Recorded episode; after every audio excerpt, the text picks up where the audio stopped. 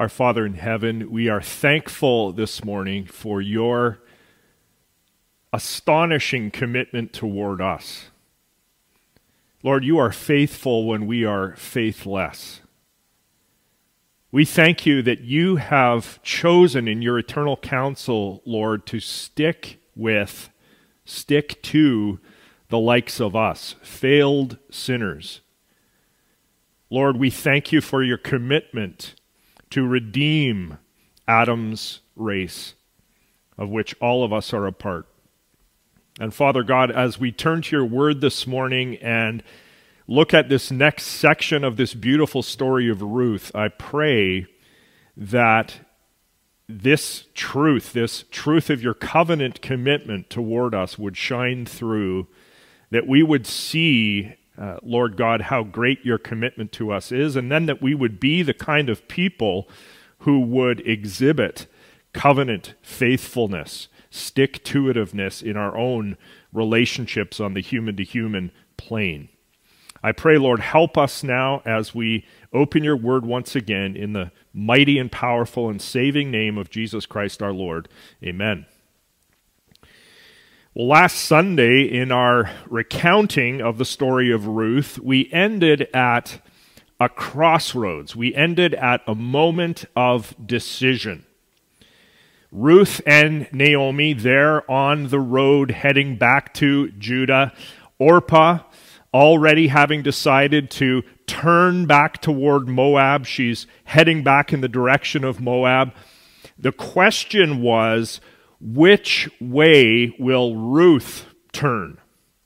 Will Ruth heed Naomi's voice and do the sensible thing, which is to return with Orpah back to Moab? Or will Ruth do the Abrahamic thing and proceed with Naomi into the promised land.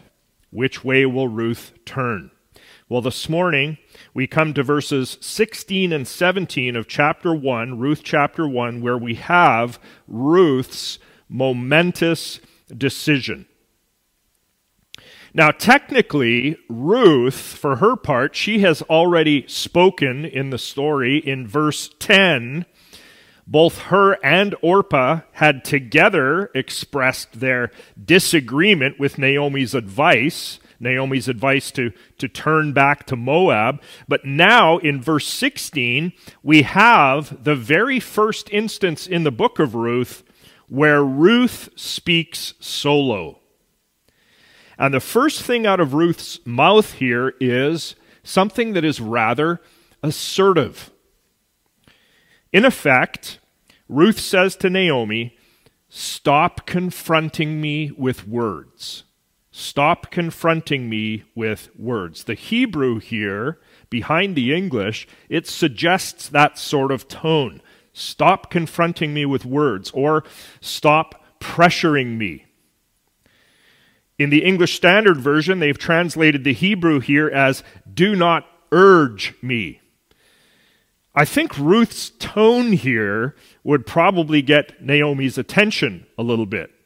Ruth says, Do not urge me to leave you or to shuv, to return from following you. So now we have, if you were tracking with us last week, here we have our ninth instance since verse 6 of the word shuv, return.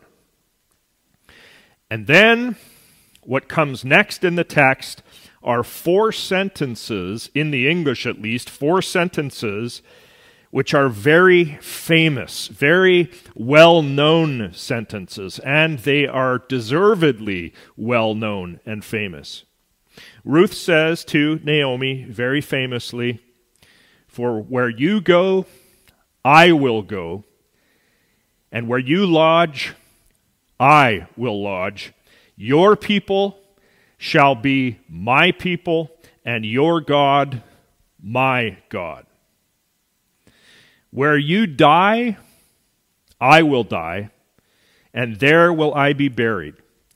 May Yahweh do so to me, and more also, if anything but death parts me from you. Ruth the Moabite has made up her mind. She will not be traveling back to Moab with Orpah. Ruth will be staying with Naomi. Ruth will be heading into Judah. Ruth's ancestor Lot had decided, in ages past, Lot had decided to turn away from the promised land in search of a greater blessing. Now, Lot's descendant, Ruth, reverses that de- decision. She heads toward the promised land. Ruth is reversing Lot's decision. Ruth's decision and Ruth's speech here, of course, are remarkable. I want to take time to talk about three basic things that Ruth shows us here in this speech that she makes. Three things that I think are worthy of our careful consideration and meditation. First of all, Ruth shows love in her speech. Or we might put it like this that God, through this speech that Ruth makes, God shows us something here about the nature of love. It is crystal clear that Ruth loves Naomi. Ruth loves her mother in law. Again, the sensible thing, the sensible thing for Ruth to have done here in this situation, in this ancient society where your basic survival as a woman really depended on men, the sensible thing for Ruth to have done here was to choose Moab because in Moab, Ruth could find a Moabite husband, and there was still time in terms of Ruth's biological clock, there was still time to have sons and daughters with that Moabite husband.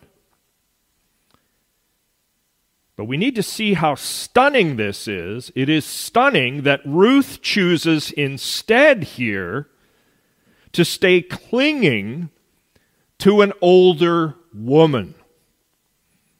Ruth makes the surprising choice, especially surprising in this ancient society. She makes the surprising choice not to go looking for a man, but to remain with her widowed mother in law. It is a stunning thing.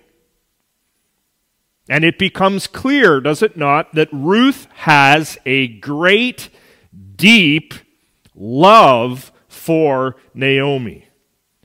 Ruth, we need to see here, Ruth is paying a price to stay with Naomi. Ruth is being self sacrificial here. And that is a mark of real love. Love costs something. Love is self sacrificial. As Colin Smith has put it, I think very succinctly, quote, love proves itself when it chooses to pay a price. Again, Colin Smith says, love proves itself when it chooses to pay a price. Close quote. Now, we don't know the details concerning the relationship between these two women while they had lived in Moab. We don't have details on what their relationship actually looked like on a day to day sort of a basis. But what we can gather here, as we hear Ruth making this pledge, we can gather that Naomi must have done some good work in plowing the ground in the relationship with her daughter in law. Naomi must have done some good work that way. She must have worked to make this a healthy relationship with her daughter in law, Ruth, showing love and constancy toward Ruth. And now, we might say that Naomi's plowing in the relationship, that plowing in the relationship that she had done, had brought about a harvest right here on the road. The harvest that Naomi was experiencing was Ruth declaring now her tremendous commitment of love toward Naomi. Naomi's spade work in the relationship had produced this harvest of Ruth's commitment toward her. Well, the question springs from the text as we read this and meditate on us. The text interprets us. It asks us the question well, how about us? How about you? How about me? How are we working on our relationships? Are we working at our relationships? Are we doing spade work? Are we plowing and planting good seeds in our every relationship? In the speech of Ruth, God is showing us something about the workings and nature of love. Love is self sacrificial. Love is willing to pay a price. Love involves working at relationships. That's the first thing. But now, the second thing we want to talk about, uh, very much related to the first thing, the second thing that we find on display here in Ruth's speech is a firm determination in her a firm determination. It's very clear here that Ruth means business in this decision that she has made to stay with Naomi. This is not a decision that has been entered upon lightly. It's not a decision that Ruth takes lightly. It is a confident, firm decision. It is a non retractable decision that Ruth is making here. It is effectively written in stone, this decision of Ruth. And we see this especially in verse 17, where, first of all, Ruth pledges here that she will die and be buried where Naomi dies and is buried. Where you die, I will die, and there I will be buried. It, essentially, Ruth here, in saying this, she is essentially shutting the door on going back to Moab. Secondly, in this verse, notice that Ruth invokes, very important, she invokes the name of Israel's God. She invokes the name Yahweh as she calls down a curse on herself should she renege on her commitment to her mother in law, Naomi. Yahweh is present here as a witness to what Ruth is pledging. She says, Ruth says, May Yahweh, she's invoking his name, may he do to me, and do so to me, and more also, if anything but death parts me from you. In other words, should I break my pledge to stay at your side, Naomi? May Yahweh, God of Israel, curse me with death. As Paul House puts it, quote, Ruth's seriousness here is marked by her swearing by Yahweh's name. He says, Ruth considers that her oath here is binding, permanent, and dangerous to break. Binding, permanent, and dangerous to break. And so notice here we have this very palpable, firm determination in Ruth. And then the third thing that's really on display, I think, in this speech of Ruth is this amazing faith is on display. Amazing faith. Think about this with me. Of course, Abraham can be commended, can't he, for leaving his land for an unknown land when God told him to do so. But as some have pointed out here with Ruth, there is a sense in which the step of faith that she takes here is even greater than the step of faith that Abraham took. Ruth is leaving her homeland and all that is familiar in her life in order to go to a new land, and she is doing it, listen, she's doing it without a direct word from the Lord. Abraham had had a word from the Lord directing him to make his move, and Abraham also had God promising blessing in that move. As far as the narrative is concerned, Ruth doesn't have either a word from God or the promise of God's blessing. And yet she's setting her face resolutely toward the promised land. So you can make the argument that Ruth's decision to go with Naomi, her step into the unknown here, is even more amazing than Abraham's was. At least Abraham had direction from God and promise from God as he ventured out. And I want us to key in on the last sentence of verse 16 for a moment. Ruth says to Naomi, Your people shall be my people, and your God my God. Now, there are a few things that I think are very remarkable about this statement that are worth our attention. First of all, there is the basic fact here, of course, that Ruth is renouncing her ties, renouncing her ties to Moab. She is switching people, she is switching gods. She is now leaving the life of Moab and entering the life of Israel with the people of Israel, and she is declaring her break with Chemosh, god of Moab. And she's declaring a new fealty or a new allegiance to Israel's God, Yahweh. So, th- this is a major moment in the story. It's also pretty significant that Ruth can say to Naomi, Your God, Naomi, your God will now be my God. It's remarkable that she can say that because only three verses ago, in verse 13, Naomi had presented a rather troubling picture of her God, and she had done that within earshot of Ruth. In verse 13, Naomi had mentioned out loud that her life was now bitter. She had said that her God's hand had gone out against her.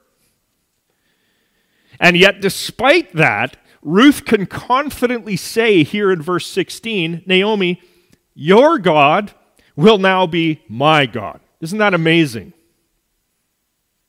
But I think if we leave aside for a moment, leave aside Naomi's rather uh, dark picture of God in verse 13, if we leave that aside, I think Ruth had had plenty of time, in fact, more than 10 years of time, uh, to observe Naomi's faith in Yahweh, to observe that faith in action while the family had been living in Moab together. Naomi's witness over those years must have been influential enough that it helped to bring Ruth to this moment when she declares, in faith, she declares to Naomi, Your God will be my God.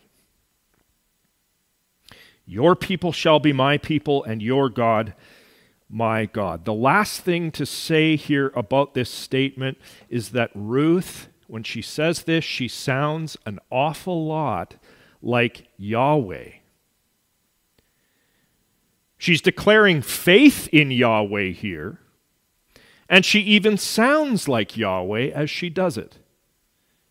Leviticus 26, verse 12, Yahweh had said this to Israel I will walk among you and will be your God and you shall be my people.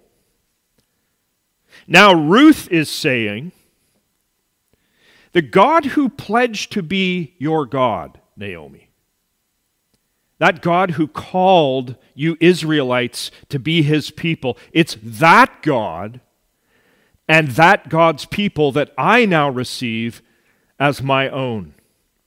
Naomi, your people shall be my people, and your God my God. Amazing faith. That's the third thing. So let's recap here. Ruth's great speech in verses 16 and 17 shows great love for Naomi, and her speech shows firm determination in her commitment and loyalty toward Naomi, and her speech also shows amazing faith. Ruth is turning away from Moab. She is cutting ties with Moabites and with her Moabite God uh, in order to cling to Yahweh in a new land that is unknown to her. In the words of Chris Wright, he says, Ruth's outburst, I love that, Ruth's outburst of loyalty commitment, and conversion to the God of Israel is one of the most remarkable speeches in the Bible. Indeed, it is. Indeed, it is. Our last verse this morning is verse 18, which gives us now the after effects of Ruth's great speech. Now, here we switch to the perspective of Naomi. The verse reads And when Naomi saw that Ruth was determined to go with her, she said no more. Or it could viably be translated here Naomi stopped talking to Ruth. she stopped talking to Ruth. The idea seems to be after Naomi listens to this powerful, riveting speech that Ruth makes, Naomi stops trying to persuade Ruth to go back to Moab. What was the use?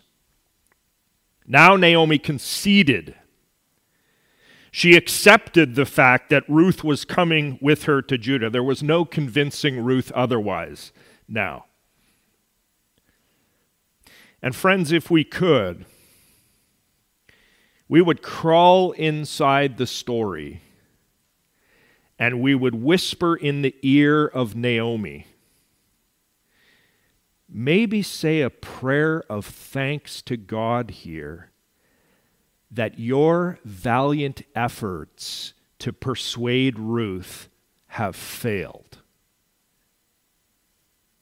Thank God for that, Naomi. Because we know, don't we, if we've read this story, that Ruth is going to be the vehicle of God's blessing in Naomi's life. It's a good thing that Naomi's efforts have failed here. It's a good thing. You know, sometimes in God's all wise, providential care over our lives, it's a good thing when our efforts fail also. Sometimes it's good. Our failure might be the best thing for us orchestrated by an all wise, all knowing, kind God. Naomi was convinced that she was going back to Judah simply for a harvest of grain and bread. Little did Naomi know that the person standing there now beside her on the road, this person who was being so stubborn this is the very person who is going to bring a yet greater harvest into Naomi's life. God is doing this. God is causing Naomi's efforts to fail, and God is causing Ruth to be stubborn here. And he's doing it so that he can bring great blessing into Naomi's and Ruth's lives. Behold the ways of your God. His ways are often mysterious to us in the moment. We think we have everything figured out, and God does something very mysterious in the moment, but always we know it is for the ultimate good of His children who He loves so dearly. This morning we've considered three things that we see in Ruth's great speech. We see Ruth's glowing love for Naomi.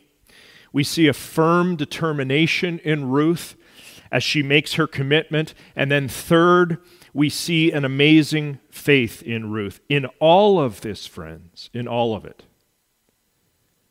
Ruth is a shadow of her descendant named Jesus.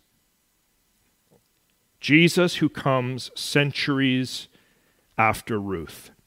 What we want to do now is spend our remaining moments glorying in Jesus Christ. Let's worship together as we consider the love, determination, and faith in the Father of our Lord Jesus Christ. Ruth had returned to, or Ruth, sorry, Ruth had turned from Moab in order to go with Naomi to Judah. Ruth turned from Moab in order to go to Judah with Naomi.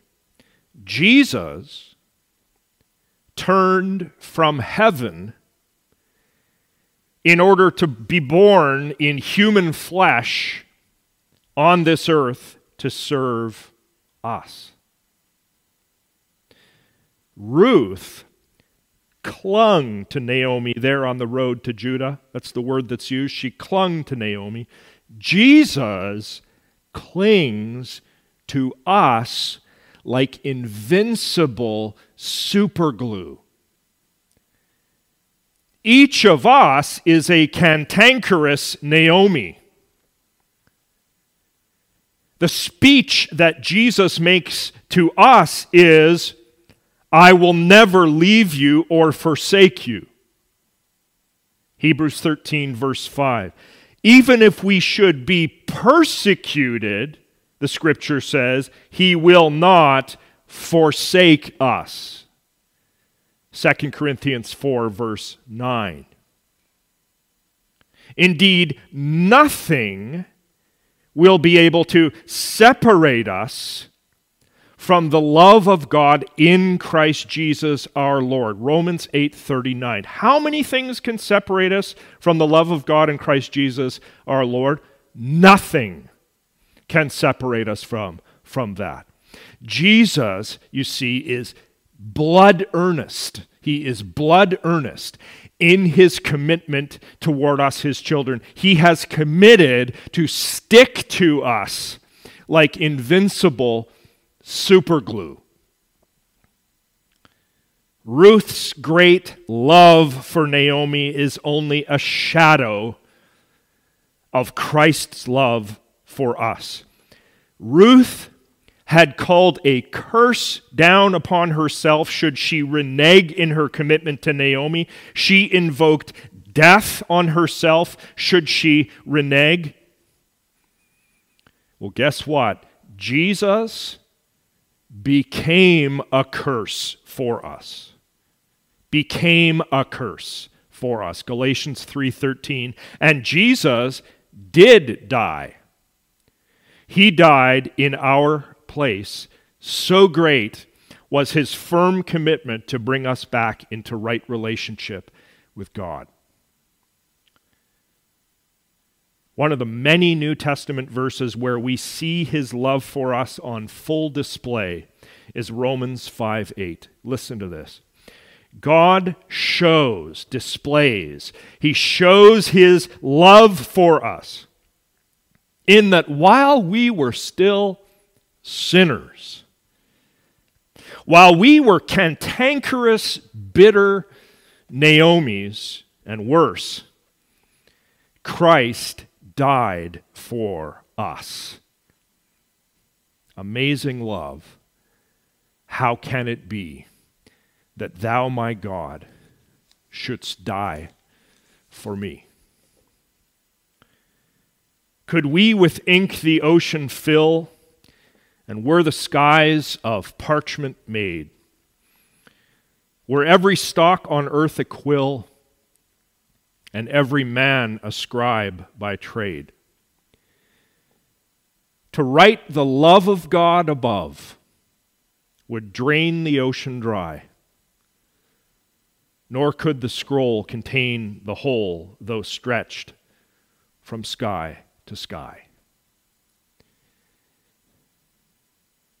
We see the resolute, firm commitment of Jesus toward the likes of us as Jesus sets his face toward Jerusalem. In Luke 9, verse 51, knowing fully what will happen to him in Jerusalem. It is there that Jesus will die a cruel and excruciating death for us, to set us free, to forgive us to bear the penalty of sin in our place. It's this substitutionary sacrifice. This is the thing that he resolutely sets his face toward Jerusalem for. It takes our breath away as we consider the love and the blood earnest commitment of Jesus toward us. And Jesus does it all in willing obedience to his Father. He does it all in faithfulness toward the Father. He does it all with perfect faith. For the joy set before him, he endured the cross.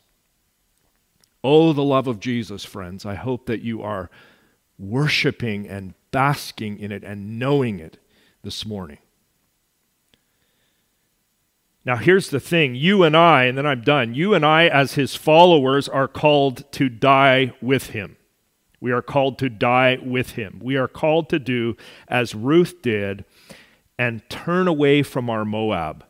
Turn away from our Moab. If he should ask us to do so, we must leave house, brothers, sisters. We read the New Testament passage earlier house, brothers, sisters, mother, father, children, and lands. We must leave those things for His sake and for the gospel, should He call us to do that. Mark 10 29. He beckons us as His followers to do what? To take up our cross. Why? Well, because we follow the one who died on a cross. This is a major part of what it means to follow the suffering servant. Our love for him, our love for him must pay a price if it is real. Our love for him who first loved us must pay a price. On that road toward Judah, Ruth said to Naomi, Your God will now be my God. What was Ruth doing there? She was turning away from her Moabite idols and turning toward the true God. You and I are called by our Lord to turn from our idols, as Paul puts it in 1 Thessalonians 1, verse 9.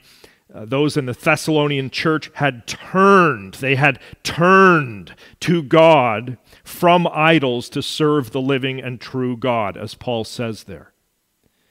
As followers of Jesus Christ, we are commanded to do the same we are commanded to actively forsake those things in our lives that are acting as cheap stand ins for the living God, to turn from our Moabs. Moab is where all the death is.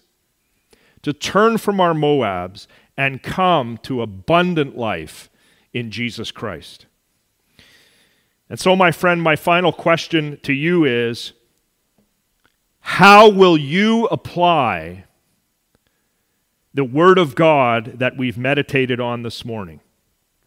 How will you, don't look at anybody else, how will you apply this Word this very hour, this week? Will you simply leave it here on YouTube and go have lunch and forget about it?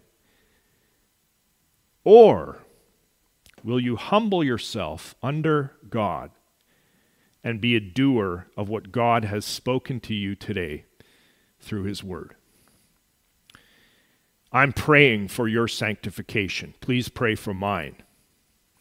I'm praying for your holiness. Please pray for mine as well. I'm praying that each of us will so delight in Jesus Christ that this week we will be more eager than ever to go and obey him. Let's pray together.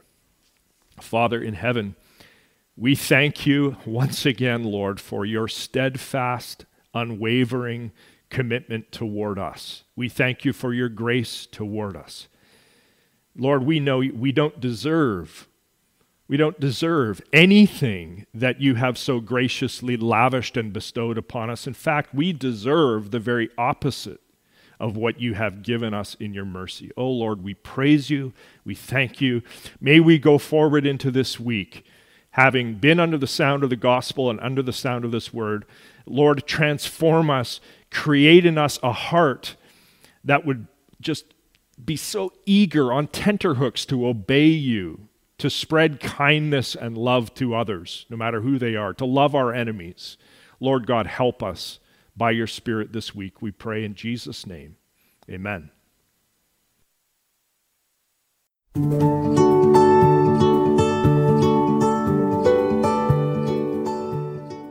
Well, hello again. Here we are in our fourth episode now, which connects to the current sermon series on the book of Ruth. And today we are providing um, expanded meditation, expanded thoughts on Ruth chapter 1, verses 16 through 18. Now, what we have in this passage is Ruth forsaking her Moabite ties, even forsaking her Moabite gods, in order to continue traveling with Naomi into Judah that theme of forsaking or abandoning is actually quite a significant theme uh, that gets used throughout the scriptures.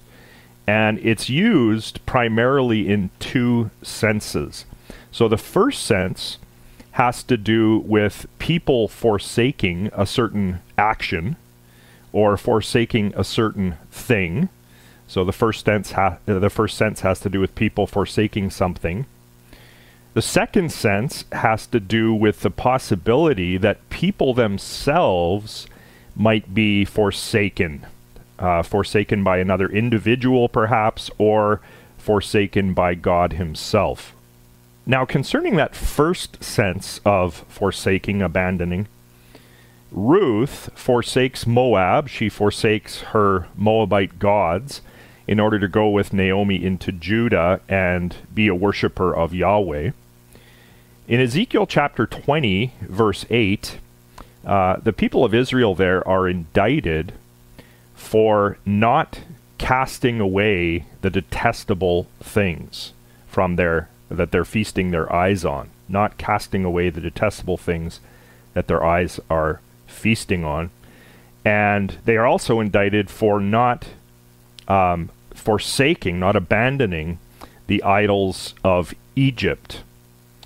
Again, Ruth is a person, is a foreigner who does cast away the detestable things and turn her eyes away from, turn her affections away from idols and toward Yahweh, the God of Israel.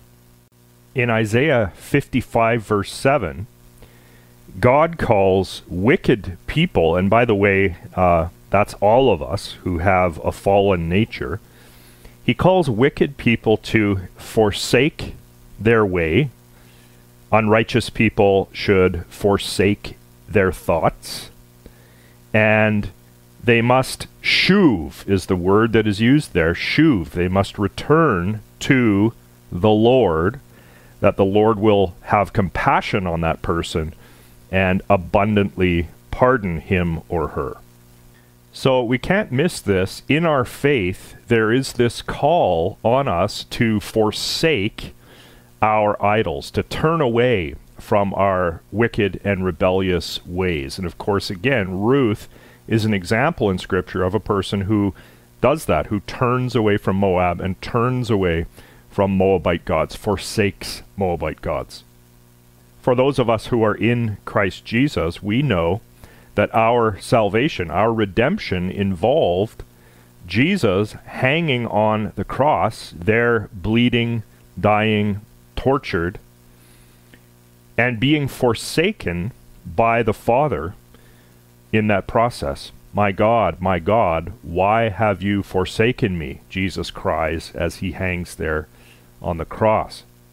We know that our vile sin that Jesus took upon himself as our substitute on the cross, that meant that the Father had to turn his gaze away from the Son in that moment as Jesus is dying on the cross. And Jesus does that. He experiences that forsakenness on our behalf.